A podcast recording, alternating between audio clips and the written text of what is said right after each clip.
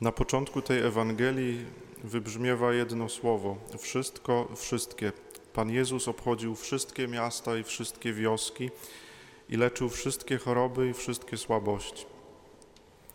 Pan Jezus przychodząc na ten świat, przyjmując ludzką naturę, stając się człowiekiem, przyjmując ludzkie ciało, stał się bliski nam wszystkim. Stał się bliski każdemu człowiekowi, stał się bliski każdemu człowiekowi, który żył, który żyje i który żyć będzie.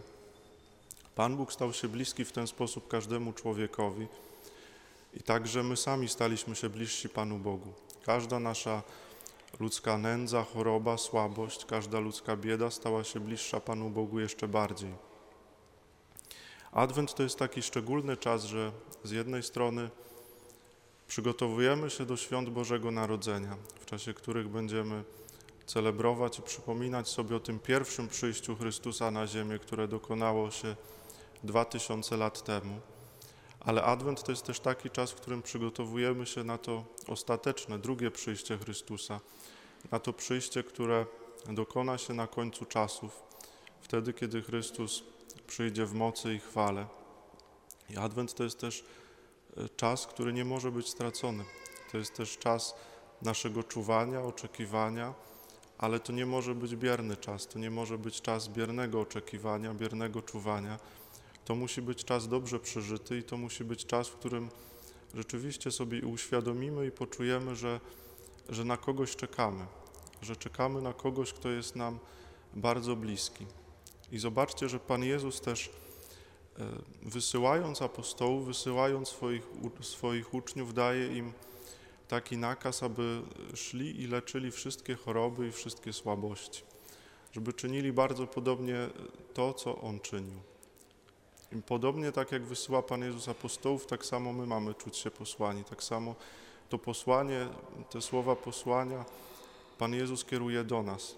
My również jesteśmy tymi, którzy mają iść do tych ludzi, którzy potrzebują jakiejkolwiek naszej pomocy, jakiegokolwiek naszego wsparcia.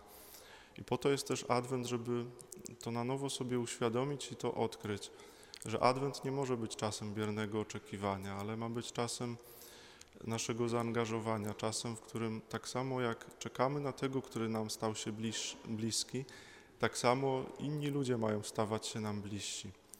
Święty Jan pisał, że nie możemy kochać Pana Boga, którego nie widzimy, jeżeli nie kochamy bliźniego, którego widzimy.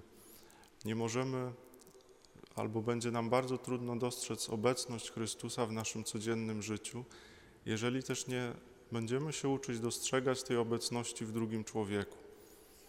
Kościół od samego początku był bardzo mocno przekonany o szczególnej obecności Chrystusa w potrzebujących, w cierpiących, chorych. Blaise Pascal, francuski filozof i e, matematyk, od, żyjący w XVII wieku, od którego nazwiska e, mierzymy miarę ciśnienia, mierzymy ciśnienie w paskalach.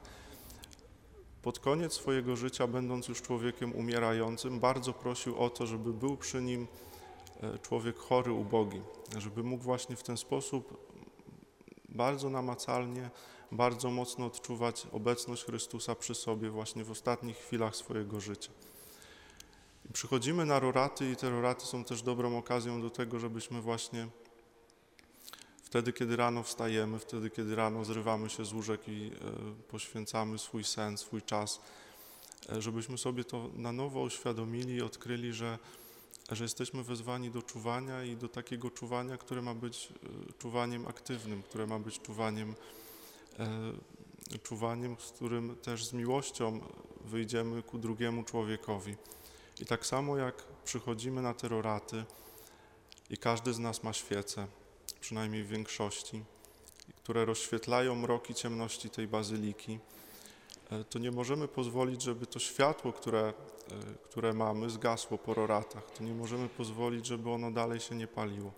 Jesteśmy posłani do tych wszystkich miejsc, w, które, w których panuje i mrok, i ciemność, do tych wszystkich ludzi, którzy pogrążeni są w jakimkolwiek mroku i ciemności.